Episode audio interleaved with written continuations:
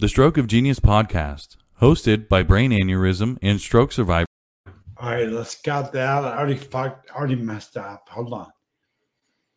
Let me, let me, uh, let me uh, take two. Welcome to Stroke TV, a Stroke of Genius podcast. I'm your host, Aaron Avila. I'm a brain aneurysm and stroke survivor, and the guest I have on today is Kimberly Miner, and she is an amazing woman. She is the, the reason I built this platform to to highlight those people that have gone through a certain a certain event, life ending and and turned it around to something positive, and turned it around to help people. So let's get into it. The Stroke of Genius podcast hosted by brain aneurysm and stroke survivor Aaron Avila, sharing the experiences of survivors and CEOs. This is your destination for inspiration.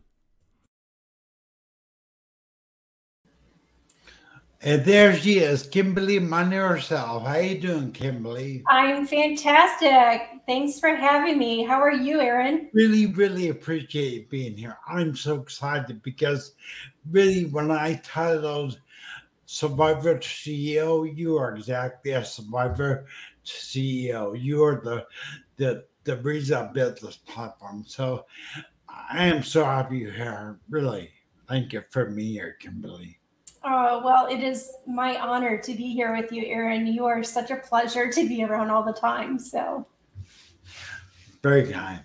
But you let's jump right into it.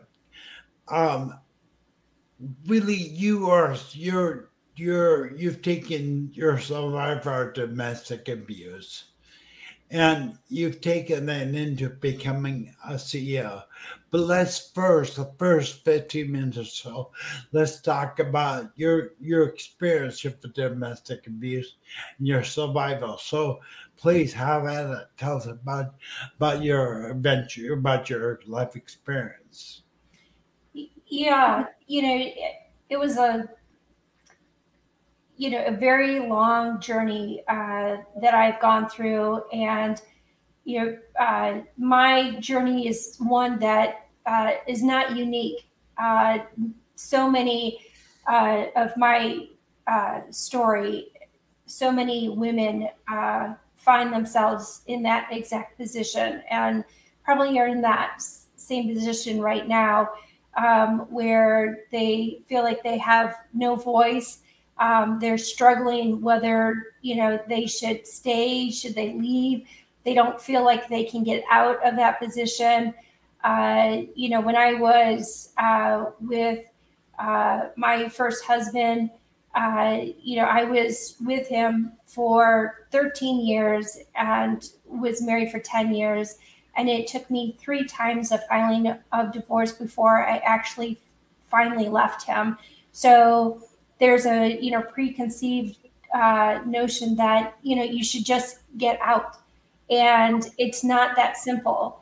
Um, you have this um, what they call this trauma bond of you know feeling that uh, that you can fix it and that um, that you know they call it you know where they they'll come back and say that they'll be different and um, that you know where you kind of go through this like honeymoon phase and that uh, you know that he kept making promises that you know things would be different and that honeymoon phase kept getting shorter and shorter and shorter um, where you know things would go back to you know the way they were and you know life would get very, uh, you know, disruptive and unpredictable. And um, I never knew what was going to happen from day to day. And,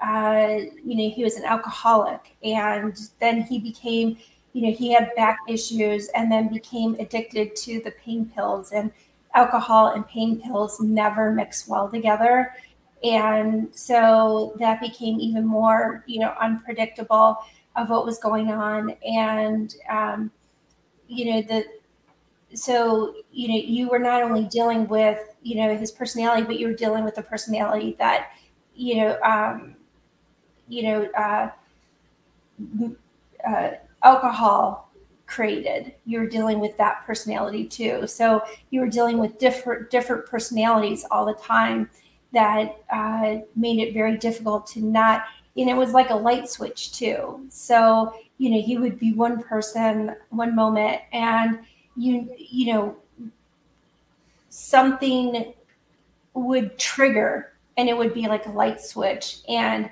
he would go from being okay to not okay within a matter of like seconds. And you know you would never be prepared for you know what that would be. And um, it was very unnerving. And you know everything was you know what that would perpetuate that um, was always my fault. And uh, i lived in this perpetual state of um, i always like to describe it as autopsying you know the conversations of going going through and trying to figure out how um, what it is that i did or how i did something or my existence of like how i could have done something different to not have created whatever it was or whatever circumstances we were in or whatever we were going through like how everything could have i could have done something differently so that you know the situation could not have been at the way it was because obviously everything was my fault. So that was exhausting because that's how i lived pretty much you know every day all day long 12 hours a day of thinking that you know i was responsible for everything that went on is that you know literally that you know everything was my fault. And so um, I lived in this perpetual state of of feeling, you know, in constant conflict of, you know, of that, you know, being upset, but then going, oh well, wait a minute, you know, he's only upset because I did something that you know I obviously created, and if I hadn't created you know, or tried to use my opinion or my voice, or if I wasn't so strongly opinionated or feel like I needed something or whatever else, that, you know, it wouldn't have happened. And so um, it was extremely exhausting. A- yeah, that's amazing. I mean, uh, there's a couple points. I can't imagine feeling a a self-imposed guilt you, you make yourself guilty when you did nothing wrong. Well, yeah, and you know, uh, I was I was talking with someone yesterday, and I was trying to explain to them is that you know I had a career uh, that uh, was a career that um, I had to travel for it, and I made the money for the family and stuff, and so uh, you know he uh, took the position that uh, you know he would go and uh, he would cash his check and he would decide what he felt comfortable contributing for the family each week. And um, his position was is that it wasn't his fault or um, that i would have to travel. So therefore if i had to travel then um, if he had to take care of the kids then he would charge me a babysitting fee for um, taking care of the kids. And then he would deduct that amount of what he felt he would contribute to the family.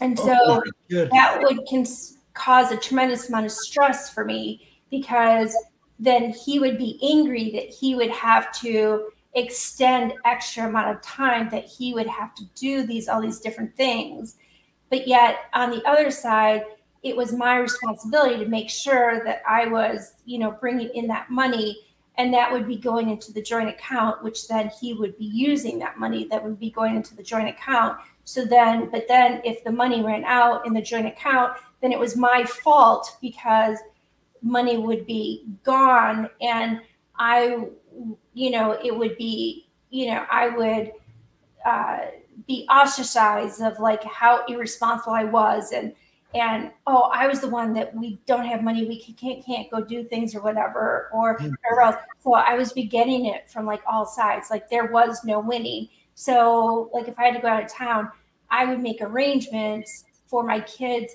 to go stay at a sitter's house and stuff because like I would at least I could breathe knowing and like relax knowing that my kids would be taken care of and they would get to the things they needed to go to um, versus them being able to stay in their own home and knowing that you know whether or not he could you know take care of them or if they were going to get taken care of or if they would go to where they need to go to because it wasn't his responsibility and and you know he would twist it around saying well you know it's not my responsibility and you're the one that happens to have the job uh, that requires you to do that and that doesn't fall on my shoulders to you know to do those things. So kimberly i gotta tell you i am just shocked. I'm i'm just shocked that someone could be so cruel to another person but i am curious because i have i have had my own um, experience of abuse and I'm curious, that person you mentioned, he, he had to break, the abuser has to break that person. They have to break your spirit, break who you are so they can dominate you, they manipulate you, right?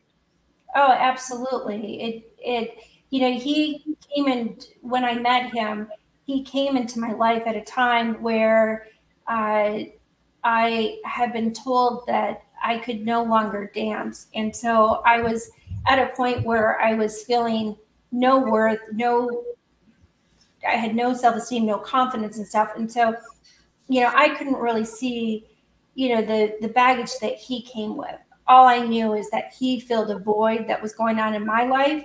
And so, you know, nobody could have told me. And so, um, when I could see the things that were going on, uh, one, I thought I could fix it. And, you know, I would do anything at any cost of not setting healthy boundaries for myself. And I would do anything to try to like feel like love for myself. And so, you know, I've spent a lifetime of sacrificing myself uh, between him and it, it's you know because i wasn't getting it in my marriage or whatever it bled over into relationships and business and in friends of you know doing overextending myself and doing whatever i could do um, for other people at the expense of myself you know uh, it, it, it would even go as far as like financially and stuff i would do whatever i could for others um, at the expense of myself just for a moment of you know people to like me to to feel loved to feel accepted because i wasn't getting where i should have been getting it um, just for that opportunity. And it took me years of you know therapy and self-evaluation and looking at myself and saying that you know what i'm this beautiful person and I have amazing qualities and stuff, and I need to stop looking for other people to fulfill that. That uh, I'm good enough for just as who I am, and um, that I don't need to look for for it from other people, um, no matter who they are and wherever it is, whether it be in business or uh, friendships or family or you know um, partnerships that uh, um, I have to have it within myself. And um, if they're not willing to meet me, you know, halfway, then that relationship, no matter what it is, it's not, uh, it isn't the relationship that is meant to be. You had mentioned something in the green room before the show. We were talking about I was floored.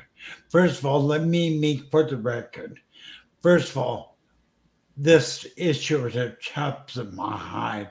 And if you're a man out there abusing a woman, shame on you. You need to get this as the lowest form a man could do.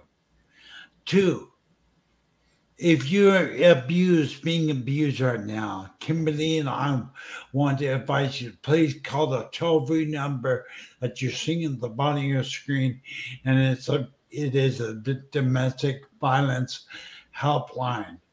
It's a police call. There is hope. Uh, yeah, I just that statistic you told me one woman out of four is abused. I just blown away at that.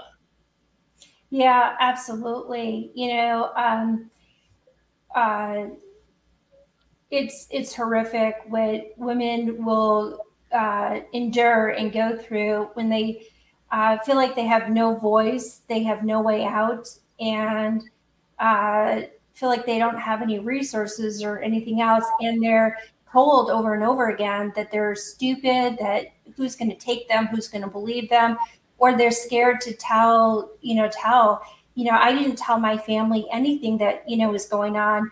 Uh, there's still so much of what happened that I, to this day, uh, don't, you know, don't tell my family, you know, of what's, you know, gone on and stuff, um, because I don't feel that it's their burden to carry, you know, and so um, I choose not not to share, you know, those you know those stories you know with them and stuff. And the things that they have learned and stuff it's very difficult for them to process you know that because uh you know you care about that loved one and uh you know things could have been so much different had they really known to the depth of the things that were were transpiring you know basically right in front of them.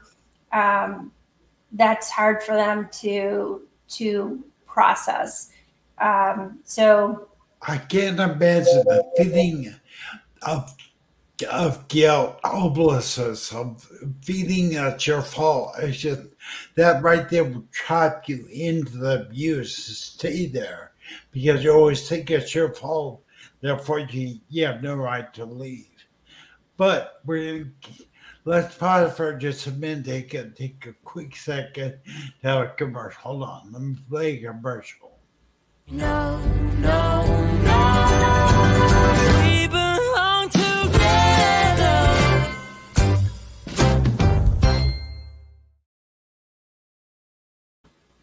Well, we're back. You know, Kimberly, you, my, my, I am so impressed with you. I cannot tell you how much respect I have for you for what you've been doing. And right. I mean, we're in the second segment where we knew we've heard about some of your abuse, what you went through. Now, now watch this. Would you, what you've done, you've taken what you abused, you've taken your suffering, you've taken what you've experienced on very negative uh, survival experience. You've turned into something great. What have you done? What have you built? What have you done with what you went through? Well, you know, I've taken uh, those 25 years of, of uh, struggles and uh, the journey that I've been on of uh, finding my uh, inner self worth and confidence and self esteem and uh, my greatest um, uh, thing that I wanted for other uh, domestic violence survivors was is the number one thing was for myself was that um, you know when I looked at it is that I thought I I didn't want anyone else to go through all the years that I went through of what I felt was um, so many stumbling things that had I uh, faced them head on and had somebody by my side that reached out and said, I get what you're going through, and I'm going to be right here with you to show you how to go through that. Um, had I had that, um, I just think of how the trajectory of my life of all those adult years could have been so much different and could have had so many turns that would have been so different. And um, that was important to me that uh, it needs to be different for uh, the survivors that are coming out of it. And their domestic violence is the most misunderstood uh, uh, thing that is out there. Most think that, oh, just get out of it and just move forward with your life. And uh, it is not just like this thing that you get out of, and life just kind of begins, and you just kind of boom, it's like the next day starts, and you just kind of move on. Uh, it's like someone who has gone through war and they get suffer from PTSD. Uh, there is a tremendous amount of uh, work that has to be done to work through to actually find out uh, who you are to actually feel like you can make life decisions. Uh, you have to, I, I describe it as a person, you are a person that is like an onion and you have to peel back all the layers and stuff to get to the middle to find out uh, you know what opinion you have about life. What is your focus? Like what kind of purpose do you have?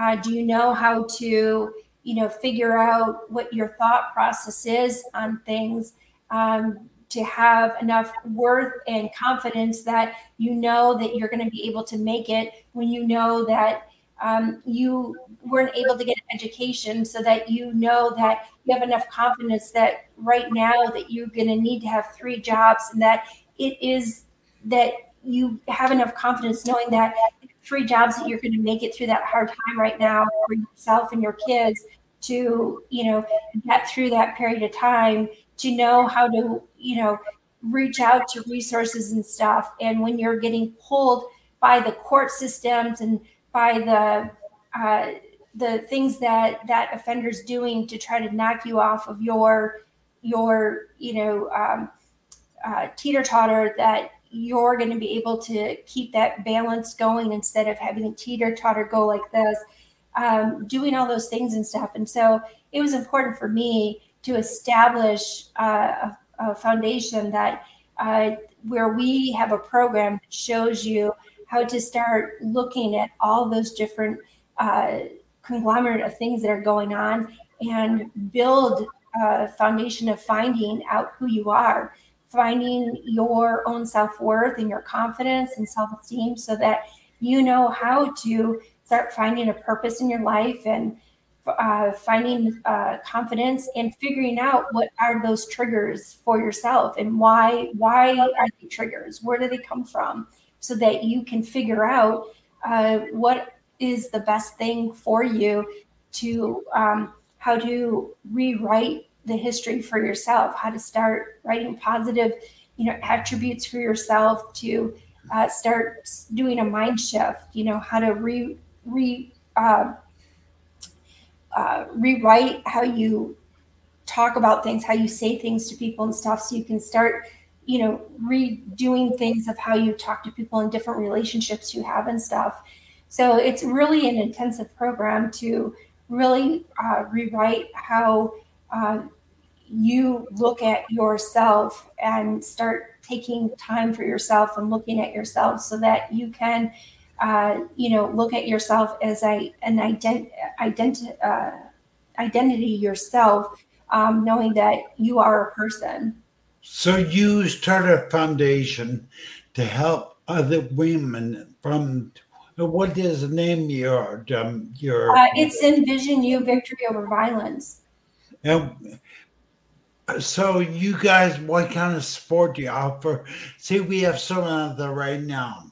Watch this pod or listen listen to this podcast that's suffering going through the feeling trapped what does your foundation offer that woman that's the domestic abuser now? Yeah, uh, thank, thanks for asking. Is that um, you know somebody who's uh, gone through it and they're at that point of uh, you know really trying to like figure out of gosh you know i'm feeling that pull we can help them through that you know they're really suffering of like you know i don't understand where all these thoughts are coming our program helps you through that you know um, I, I don't how to people, figure out how do people get a hold of you that that are going through it? How do they? How do they mean to interrupt you a little bit? There's a couple ways to get a hold of us. Uh, one is through our website, envisionyouvictory.org, um, or they can uh, contact me through my email is Kimberly at envisionyouvictoryoverviolence.com. Uh, so those are the two best ways to get a hold of me. Uh, so that way we can um, directly connect with you uh, and make sure to uh, be able to talk with you uh, at any time. So we are This is totally confidential. They go when they absolutely everything is all confidential. Nothing is um, out there, you know, in the public. So you will be taken care of. We're available uh, uh, seven days a week. So we are available for you. Um, you know, and if we are not available right that second, uh, somebody will be back in touch with you uh, really quickly. You know, so What an amazing service you're giving people. And What I find, you know, it always seems easy for us to, to sit on the outside and say, well, just leave. But in all reality, there's so many nuances, so much guilt, so much suppression, so much loss of identity for the person being abused. They can't leave. And so I would recommend if you listen to this podcast and you're in a place and you're being abused, please reach out to Kimberly's Foundation. She will help you. Really, really want you to do that because you have a voice. You are value, right? I mean, that's really what you lose. You lose your voice when you're abused. Well, and if I can mention one last thing, Aaron, is one of the things that we have uh, started this year too is that those that are going through our program and are just getting their first home is that we have partnered uh, with uh, uh, a program out here that we give them a voucher and um, they get all the things they need to um, get all their household goods and stuff. So uh, we are getting them all set up, which is all about getting them to feel good about, you know, uh, building confidence and self worth and stuff that, hey, you know what, we're here to support you and get you up and going. Wow, that is really awesome. You know, again, you'll see in the bottom ticker, we put Kimberly's website, website on there and put her contact email. I encourage you. There's nothing that breaks my heart more than knowing that this is occurring. Remember, one in four women are being abused. And you, Kimberly, thank you for being out there. Thank you for being on the podcast. I'm really, yeah, our show is over. And I really, I really cannot thank you enough for doing what you're doing. You, you go from survivor to CEO and you make it a world a better place. So I really, really appreciate that. So in closing, what would you say to this woman listening to the podcast that feels trapped right now? What advice would you give her? My biggest word of advice is that um, all it takes is one second. Just take one second and do uh, use your voice and let someone know. Um, that's all it takes. And then, you know what? Your life, you get the life that you're asking for. Is that there is a there is another side, and we're all here for you. Yeah, I can't imagine. I mean, to see who I'm talking to you right now. I can't imagine something like you going through what you did. So kudos to you and love energy away for what you're doing. And if there's anything that Stroke of Genius podcast we can promote for you in the future, please lean on us. You want to come on to a quick little segment and we'll promote an event, we'll do it. We're here for you. We, you got, you got my, my, my uh, word fully to what you're doing. I appreciate that. Thank you. Thank you again for being in, Kimberly. Thanks for having me. I appreciate it, Aaron. All right. Fire.